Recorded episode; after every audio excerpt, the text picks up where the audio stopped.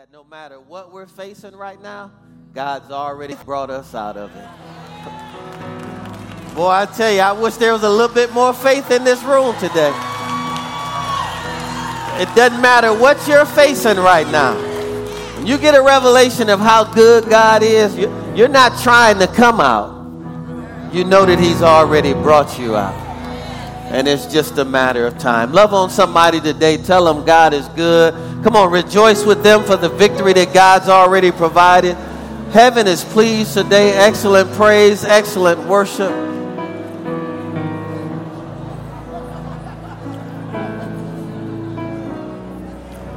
Excellent plays, excellent worship.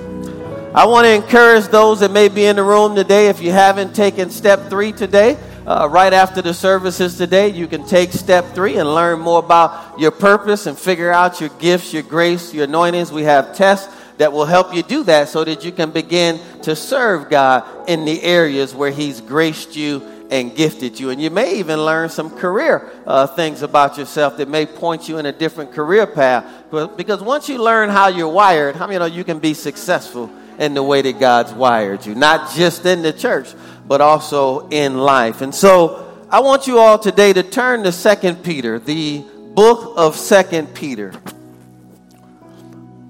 And I want to look at some key points here that Peter brought out before I give you the title today. When you study an entire book, there's usually key verses in every chapter that kind of give us the context of the entire letter.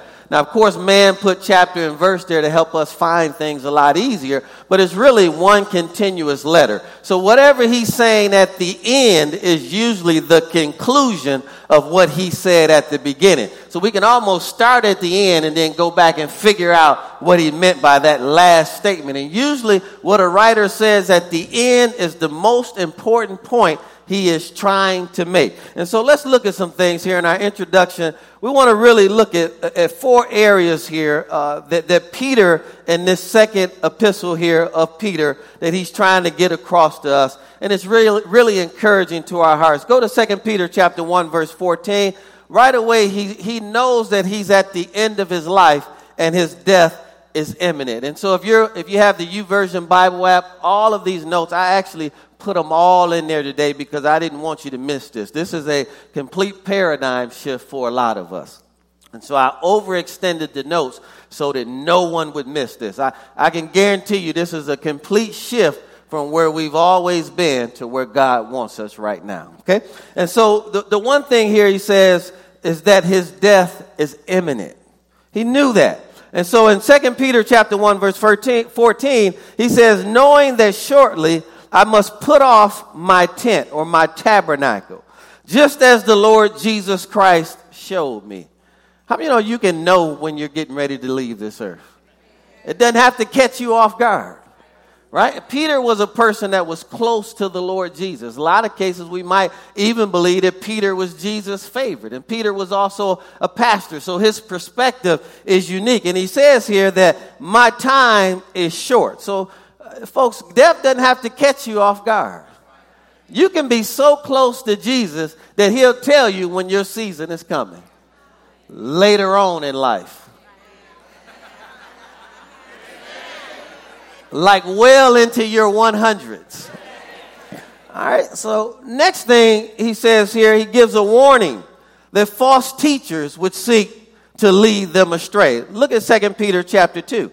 Let's read verses 1 and 2. He says, But there were also false prophets among the people, even as there will, will be false teachers among you. So he's warning them, who will secretly bring in destructive heresies, even denying the Lord who brought them, and bring on themselves swift destruction.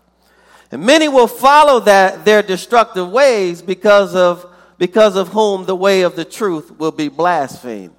And so we know that back then there were false teachers. How many know today there are false teachers?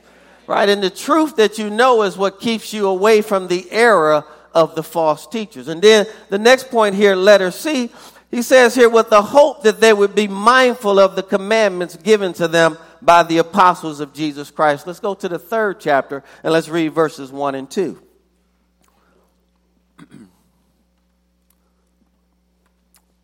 Says, Beloved, I now write to you this second epistle, in both of which I stir up your pure minds by way of a reminder, that you may be mindful of the words which were spoken before by the holy prophets, and of the commandments of us, the apostles of, the, of our Lord and Savior, of the Lord and Savior. So he's writing to them to put them in remembrance, to not forget the commandments that were spoken by all of the apostles of Jesus Christ. Now, I mean, you don't write people to not forget unless they've shown a tendency to forget. I mean, that's all of us. It's very easy to forget what we've learned. Next thing that he says here, his final command, let's drop down to verse 18. The final command here from Peter in this second epistle, this aged apostle is at the end of his life, and he leaves his readers with this charge. And this charge is for them to grow. He says to grow in the grace and knowledge of our Lord and Savior Jesus Christ. Verse 18. He says, but grow in the grace and knowledge of our Lord and Savior Jesus Christ. To him be the glory both now and forever. So at the end of his life, he's encouraging the church and he's encouraging his readers to grow. How many of y'all know none of us have arrived? Let me try this out. How many y'all know none of us have arrived? And the moment we sit around like we can't learn something anymore, I mean, that's a dangerous place to be when I've heard it all. Because hearing it and actually knowing it are two completely different things. So at the end of his life, he encourages his readers to keep growing. And so today we're going to start a new series that really I believe my ministry starts today. This is just really what God has called me to do. I spent a whole year studying one subject. This one I've been studying for weeks now. And I just believe it now launches me into what God has called me specifically to do. And I'm just excited to share from my heart to your hearts what I believe the Lord is showing me. And so we're going to talk about for the next several weeks the subject of grow. We're going to talk about grow. Okay, he said, but grow in the grace and knowledge of our Lord and Savior, Jesus Christ. So he didn't just say grow any kind of way, he told you actually how to grow grow in grace, and then grow in the knowledge of our Lord and Savior, Jesus Christ. Okay? Now, two questions we'll answer. What does it mean to grow in the knowledge of Jesus Christ? Second question is, how do I know I am growing in this knowledge? I mean, those are two good questions, right? How to grow in it, and then how do I actually know if I'm growing? How do I know that? What does that look like? We're going to talk about that today. So today again, we're going to introduce a new series entitled Grow. And so now, go with me to 2 Peter chapter 1 and we're going to read verses 1 or verses 5 through 8. What I love here is Peter or God didn't leave us to wonder how he wants us to grow. Now, what's unique here is that he actually left us a system and a pathway that he actually desires for us to grow. Okay, and you'll see how this makes sense as we go through it. Look at verses 5 through 8.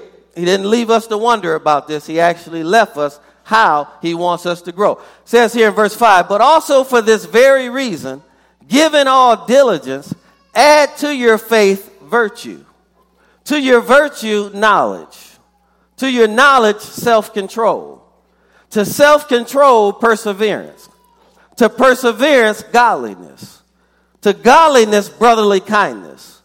To brotherly kindness, love. Then he says, For if these things are yours and abound, the King James Version says, If these things be in you and abound, we'll talk more about that, then you'll neither be barren, which means unproductive, nor unfruitful, or your life lacking fruit in the knowledge of our Lord and Savior Jesus Christ. So, how many know we're supposed to be productive? And our lives are supposed to produce fruit. How many y'all believe that? And listen, not productive every five years, productive every day. Everyday production. Right? If you just keep it in the terms of money, rich people make money every day. Poor people make money every two weeks.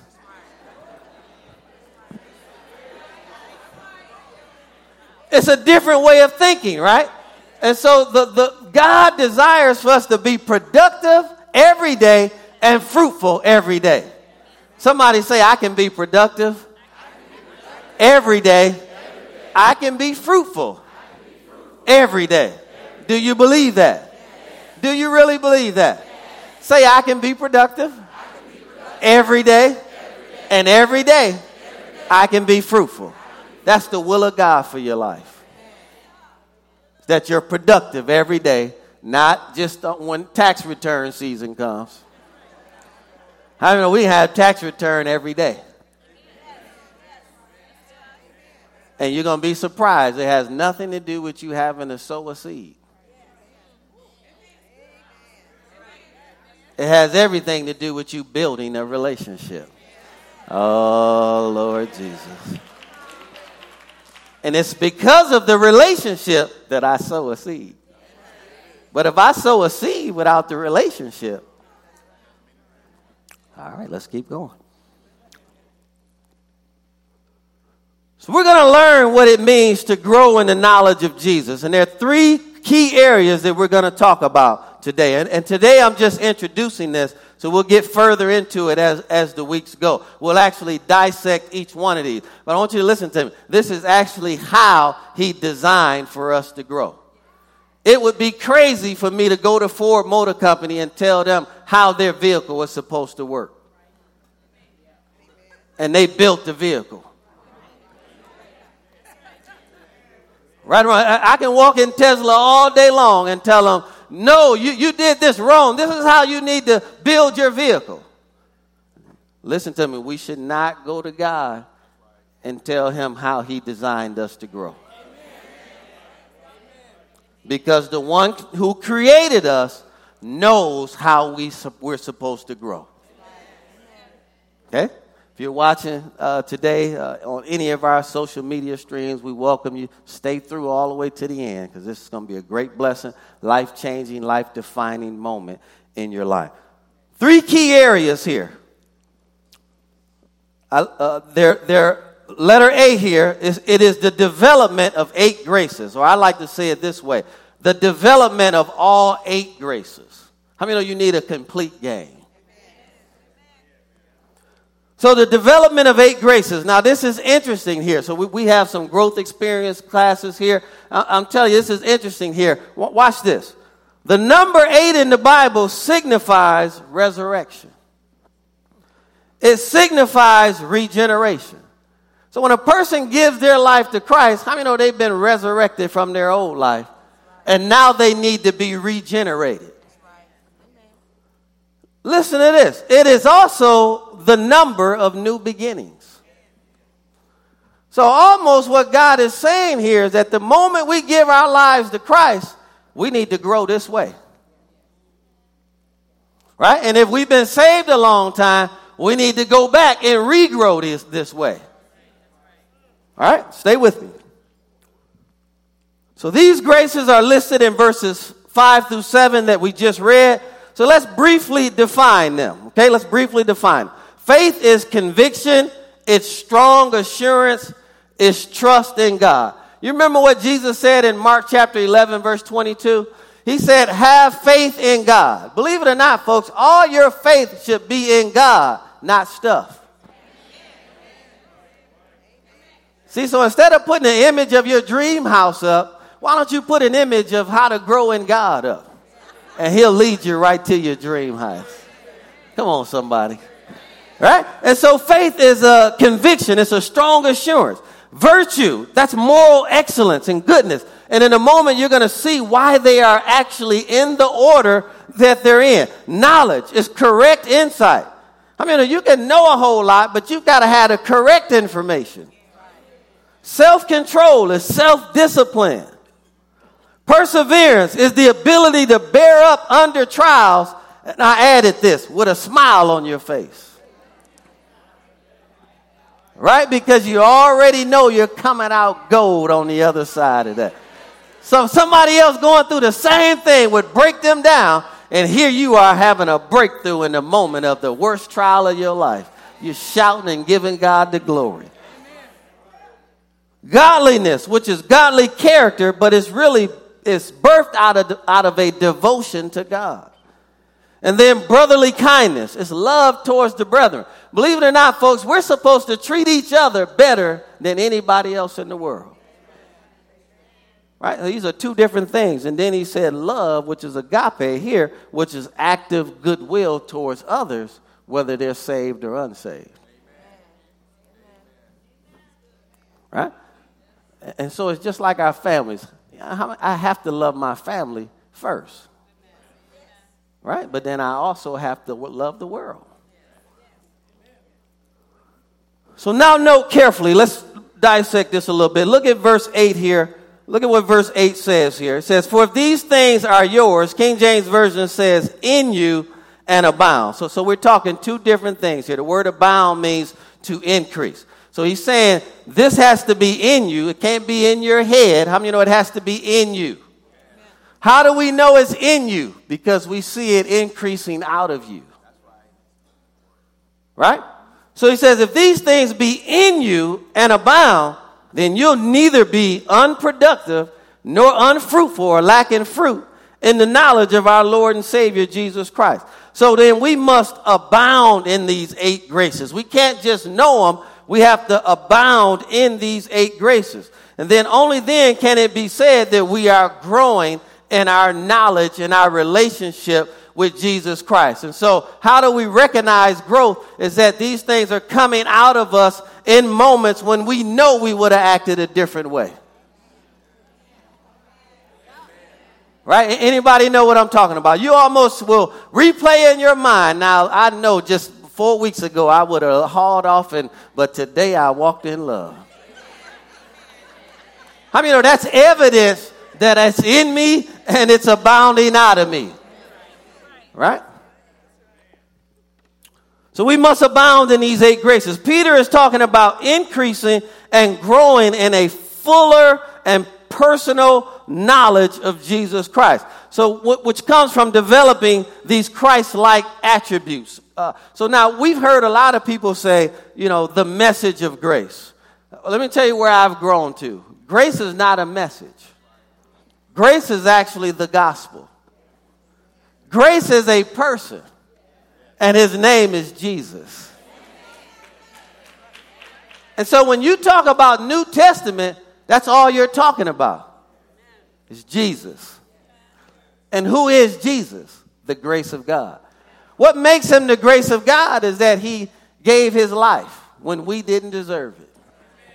Somebody ought to lift their hands and thank God right there.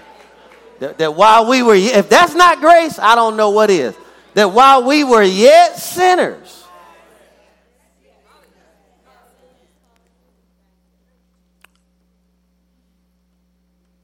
And so, letter B, this involves more than just an intellectual knowledge.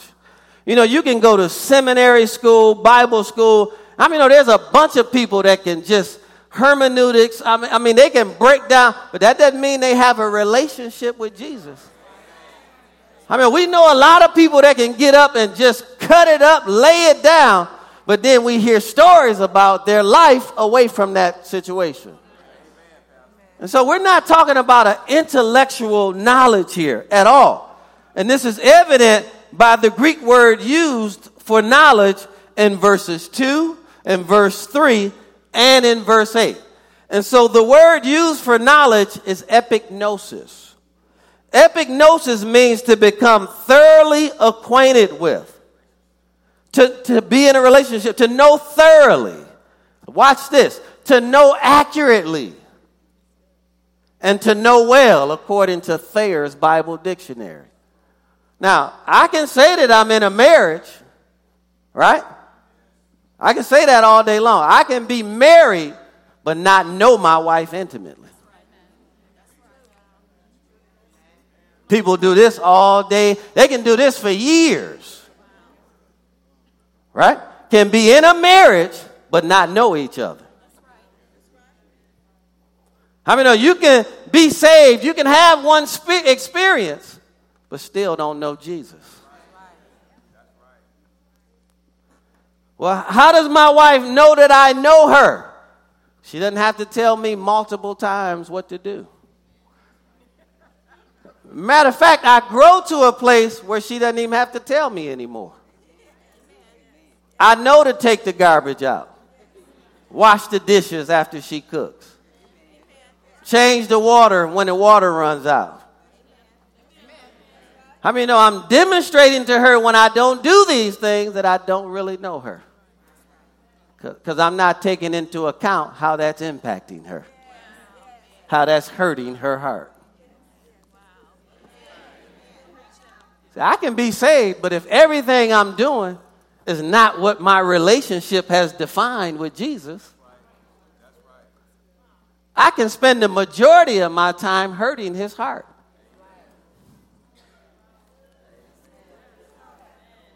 Watch this and think I've got a relationship with him. Can I get three good hallelujahs in this place today? Now let's just think let's just think about this in the natural. How long is Patricia Elizabeth Gregory going to live like that? Not too long. I know her. Not too long. Yeah, but look, what about the other side of that? What if I'm coming home and there's nothing to eat? I walk in, she looking at me like, "What you looking at?" You better open up them cabinets and see what's in there. You on your own today, buddy. So we're in a marriage. We don't know each other. See, so then now what ends up happening, we're just existing. We're roommates. But watch this. I keep going home just like I keep going to church.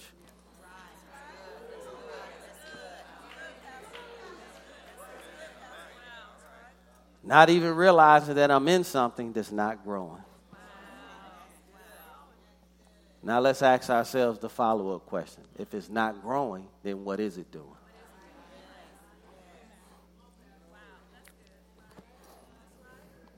Two good hallelujahs right there. All right, you all want a little bit more of this today? All right, let's keep following this thought now. So notice the word add here is so important. See, so important in verse 5. He says, But also for this very reason, given all diligence, this word add here is huge. I don't know why I never looked that up. But he said, add to your faith. In other words, your faith by itself is not enough. Or you wouldn't have to add to it. Right? So if all we've been taught is faith, how many know we can be lacking seven other areas that's impacting our faith? All right. So he says here, add to your faith. This word add here is huge. So before each grace is mentioned, this word is implied. Every time before a new grace is mentioned, this word is implied. So it must mean something. It must be important. It must be there for a reason. So he goes on here, or, or the word in Greek, very difficult word to pronounce, but it's epichoregeo. How'd I do with that?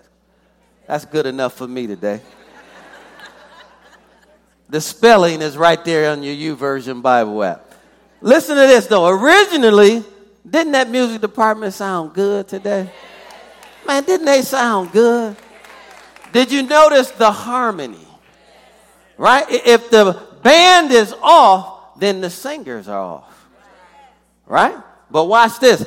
The band could be on, and if the singers are off, it doesn't sound right.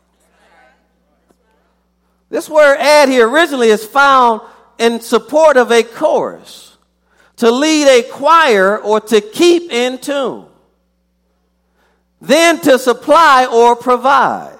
So the word suggests the idea of each grace working in harmony with the others to produce an overall effect.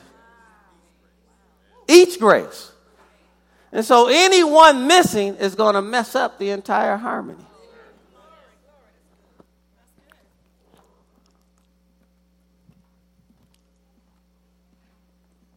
So this implies then, well, well let's, let's look at it another way. Look at also the word to here. Look at verse 2 Peter 1 5 through 7. I won't read it all, but notice it'll say after the word add, you'll see the word to there every single time.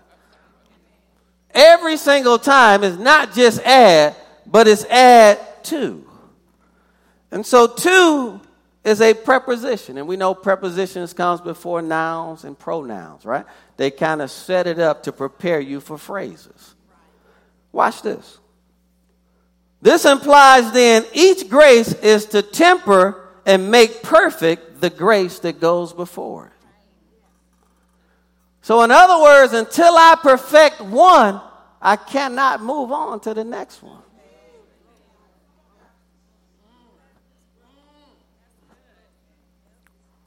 So let's illustrate this point a little bit because I'm just, I just learned this right along with what I'm sharing with you all. Let's illustrate this point a little bit. Notice to knowledge, it says add self control.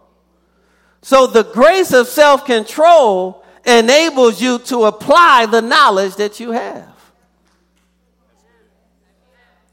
Does that make sense? We say see it all the time, right? Person knows or not, but doesn't live much.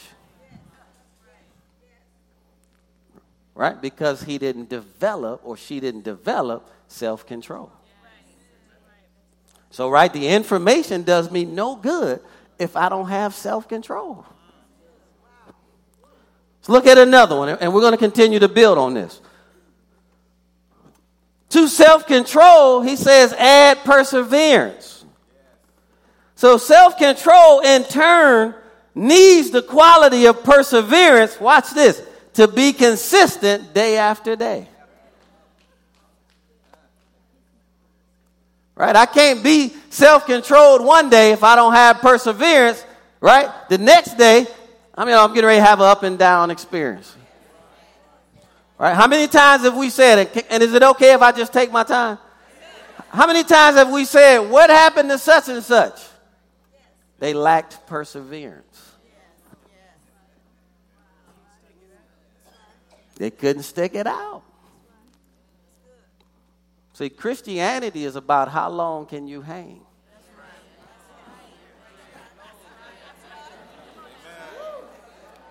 Watch this. I can say all day long, we'll be married 20 years this November. I can say all day long, for 20 years, I've been faithful to my wife. And if I don't keep growing in perseverance, self control, I can jack it up in year 21.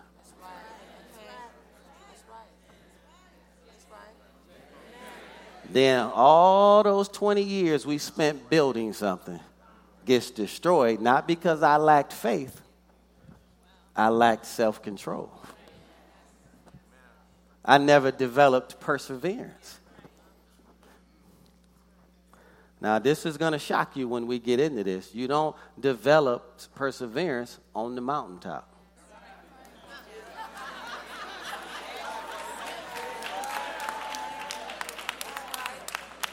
You got to go through something. And that's when all the other ones kick in. Everybody can shout on the mountaintop. But what are you doing down in the valley?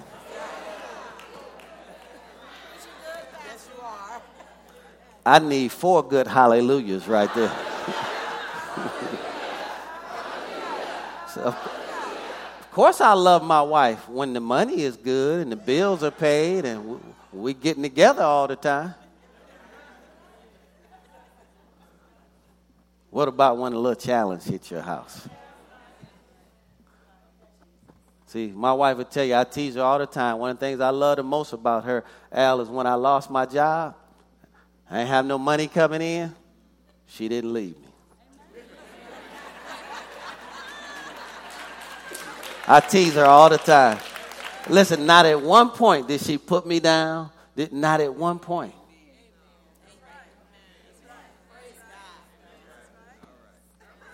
I you're going to find out a lot about your marriage when no money is coming in. Somebody in here know what I'm talking about. See, it won't have nothing to do with the marriage. It's my inability to develop. See, I have to grow individually in this marriage. I'm not responsible for her growth. She's not responsible for my growth. We both have to grow together so that when life comes, we're both prepared for it. Oh, one will be acting right and the other one will be acting a fool. I'm just taking my time. Y'all getting anything out of this this morning? I'm trying to make it as plain as I can so that you can understand. Coming to church doesn't help you grow. They're professional churchgoers.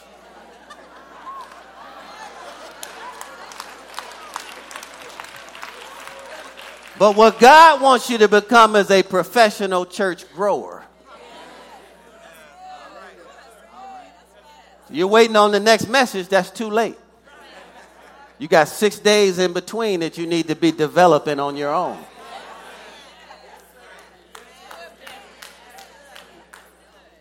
So if it's just one day, watch this. Let me just make it plain. Eat one meal a week. See how strong you are. Right? You know that one. You got revelation on that one because you eat three to six times a day. Say, Pastor, you don't need to preach on that one. I got that one down. I got that one down. So imagine in the natural, I feed my body six, three to six times a day. But how much am I growing spiritually? You all want a little bit more of this today? I'm just introducing, not even into the message yet. Whetting your appetite, okay? So then, therefore, each grace is necessary. They must all be developed in conjunction with each other. We cannot be selective and just pick the ones that we like and leave the others behind. Right? So if you look at the church over its history, what have we developed in? Faith. We don't have a faith problem in church. We have a self control, perseverance, godliness. So you'll see the church is fully developed in faith, can believe for anything. But how many people are actually living right?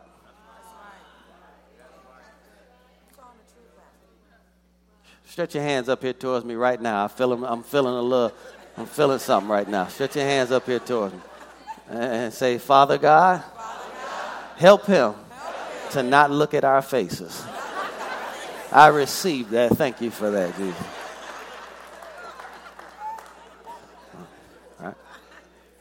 So, where we're going with this, folks, we've mastered as a church community going to church.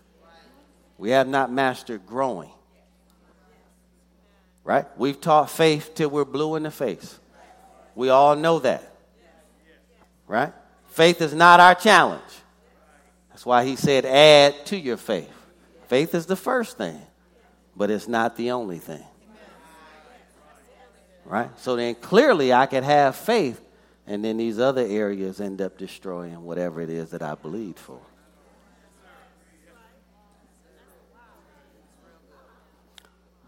All right, so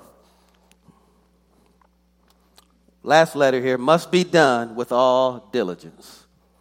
And if it's okay, I'm just going to take my time, and it'll take me two weeks to just introduce this to you. Is that okay? Instead of rushing, trying to get all of this in in one Sunday, just take my time. We got till Jesus comes back anyway. My pastor, Apostle Price, he always tells me there's, there's certain subjects now, I won't do this, but he said he'll take 52 weeks. 52 weeks on one subject.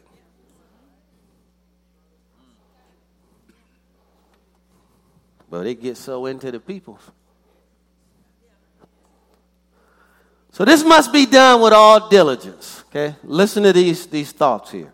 Notice the repeated use of the word diligence in verse 2 Peter chapter 1 verse 5 and in verse 10. Notice in verse 5 it says giving all diligence. Then in verse 10 he says be even more diligent.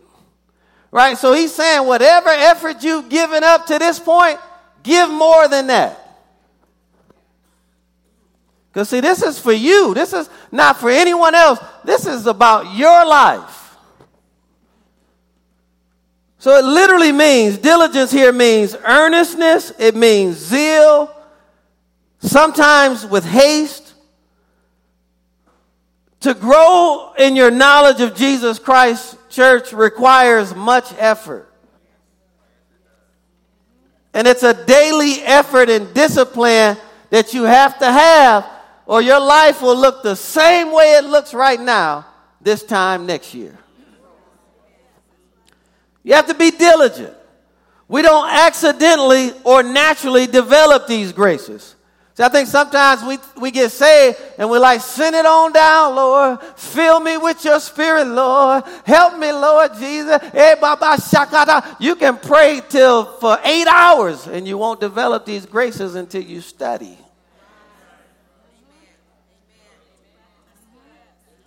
Are you listening? So sometimes we got to study and pray, pray and study. We get up and we pray. What about our study time? Right? Because if all I'm doing is praying, I'm on fire, but I don't have no information. So when something hit me, all I know to do is pray. Hey, Nothing changes because I don't know anything. Watch this. But I prayed down fire from heaven. That's all that happened was fire came down. Nothing changed. Right? We, we say it all the time. That was a powerful prayer service. It wasn't powerful if nothing changed.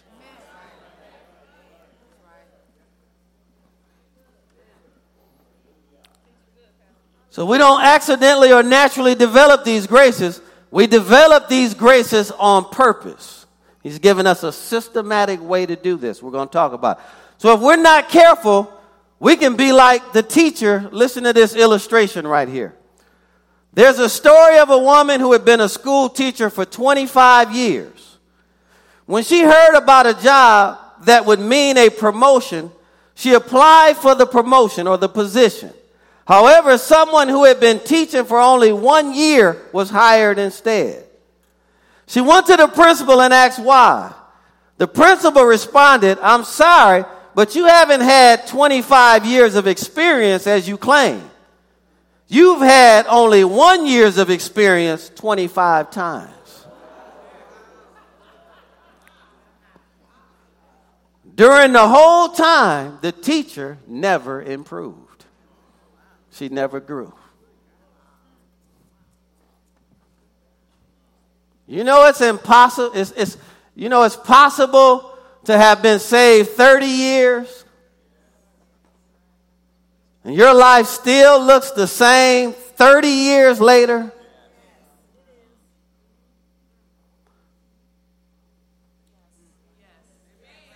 That won't happen at Linked Up Church, though.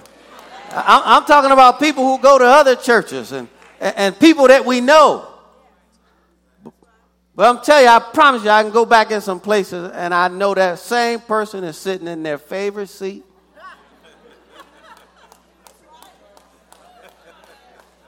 that they've been sitting and shouting in and running around and, and all that. But their life has not grown much in the 30 years that they've been a they've heard some of the greatest teaching greatest messages you no personal growth and development.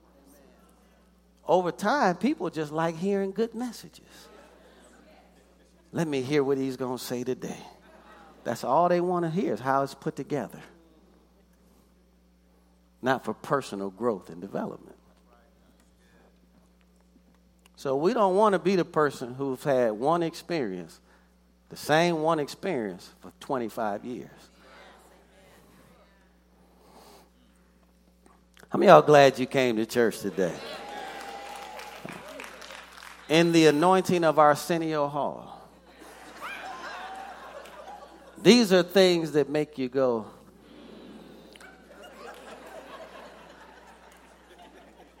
Listen to this. We may have been Christians for a number of years, but unless we add to our faith these Christ like qualities with all diligence, we are simply repeating the first year over and over and over again. Now, I want to challenge you today as I close. I'll stop right there and pick up the second half of my introduction on next week. I want to challenge you to look at how many years you've been saved.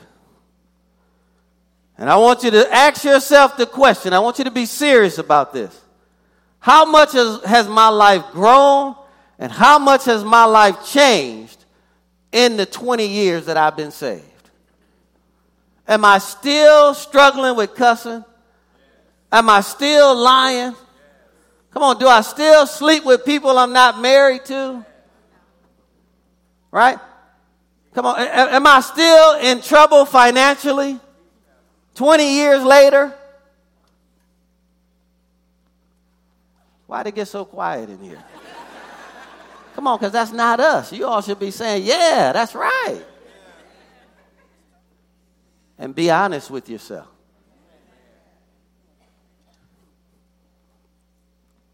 Listen to this because church will never change you. You change you. It's going to shock you, folks. You can go to counseling, you can go see the best ones in the world, and it's not going to change your life or your marriage. You can just say, I want to go see Dr. Whoever. That's all you can say. If your life changes, it's because you changed it.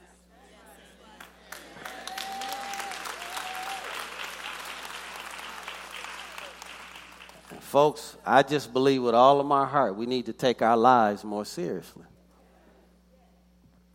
I really believe that with all of my heart. We got to get to a place where we're tired of talking about it, but we actually live it in our lives. I want every person in here to know what it's like, man, to believe God for something and see it manifest in your life. I want every person in here to walk in divine health all the days of your life. I want every person in here to know what it's like to work it, walk into a car dealership and they ask you, which one of these financing options would you like? And you say, none of them. And then they look at you, well, then how are you going to pay for it? And you say, cash. Man, I want everyone in here to experience a marriage that's like heaven on earth where you're not fighting and arguing with each other. Come on, somebody. Where you can't stand to be in each other's presence and environment, that you'd rather be out of the house and in the house. I want every marriage to look forward to coming home because I really genuinely love the person that I live with. And folks, that's what he died for.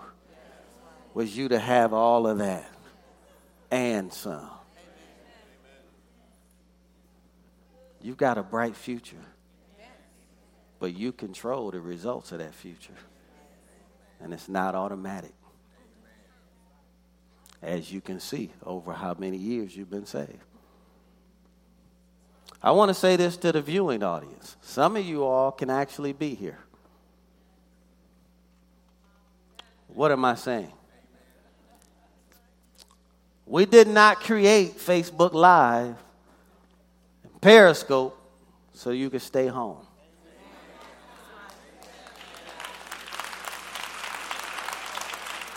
Yeah, you. I'm looking directly at you right now. Type amen in there right now. Say, Pastor, you preaching to me right now. Put that in there right there so we can read it later. Say, I received that. Why not? Because Hebrews chapter 10 says to not forsake the gathering together of yourselves. Watch this. Listen to me. So it could be an end time distraction. It was used as a tool to reach the world, but the local audience supposed to be in the building.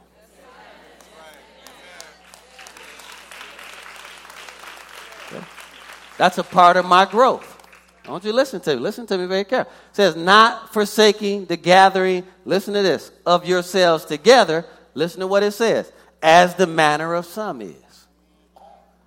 But as you, you see that day approaching, so the closer we get to that day, the more we're supposed to be spending time with each other.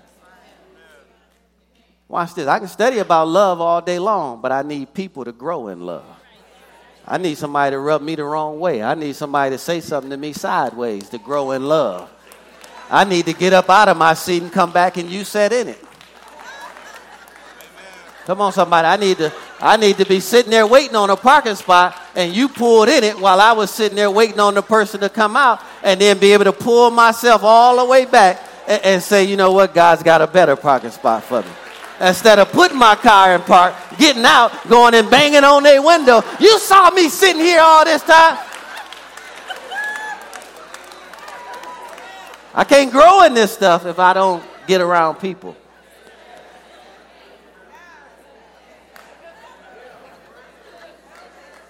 So I'm challenging all of you all that's 10 minutes from here, right in Marietta, Smyrna, Powder Springs, Mableton. Get out of the bed. Hello. I'm in, Pastor, signing in. Good morning, everybody. Get up and get your good morning self right down here to the house of God. Come on, let the church say amen in this place. And, and we won't, if we're not careful, then we'll use the tools that God actually used for a different reason to justify.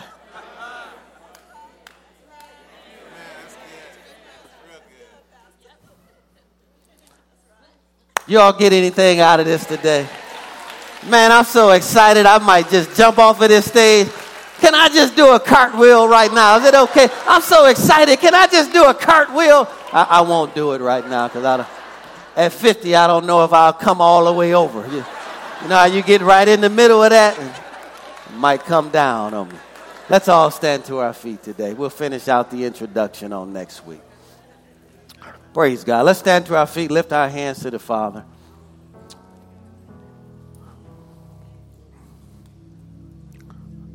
I believe one of the most important messages the Spirit of God has ever given me. My ministry begins right now.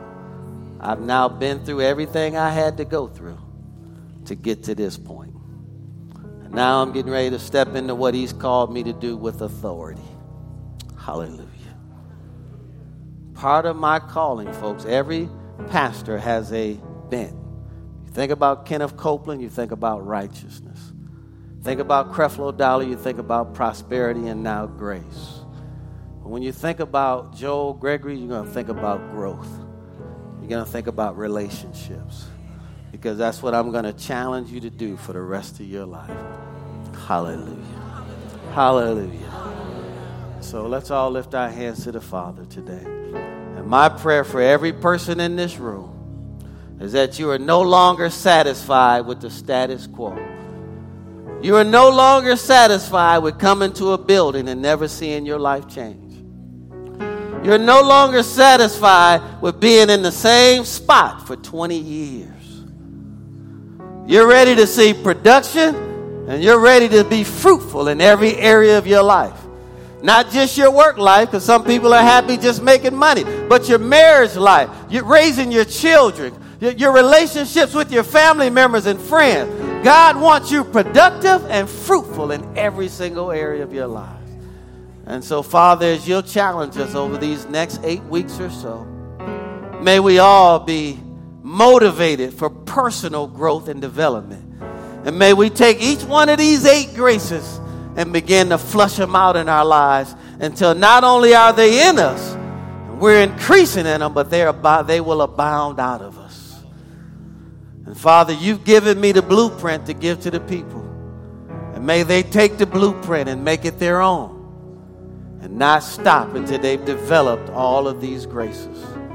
Because you said that if we'll do these things, we'll never stumble or fall. And so while you're in that attitude of prayer today, I don't know where you're at on your journey. I don't know where you're at in your personal relationship with God. What I do know is that God loves you, and He loves you with an everlasting love. And His desire is to see your life better than whatever it is right now. The best way to do that is by having a relationship with His Son. So if you're in this building today and you don't know Jesus Christ as your personal Lord and Savior, I want to pray with and for you today. I want to invite you to come and be a part of the family of God today. Come and be a part of a wonderful family where your Father holds the universe in His hands. He not only can fix all of your problems, He's already fixed, solved, and delivered you from them. You just need to come into that re- revelation and realization. So if that's you today, you've never given your life to Christ, I want to pray for you. Secondarily, you might say, Pastor, I've already given my life to Christ, but I haven't grown much. And it's evident by the fact that I just keep going out and doing things that I know are not pleasing to my Father.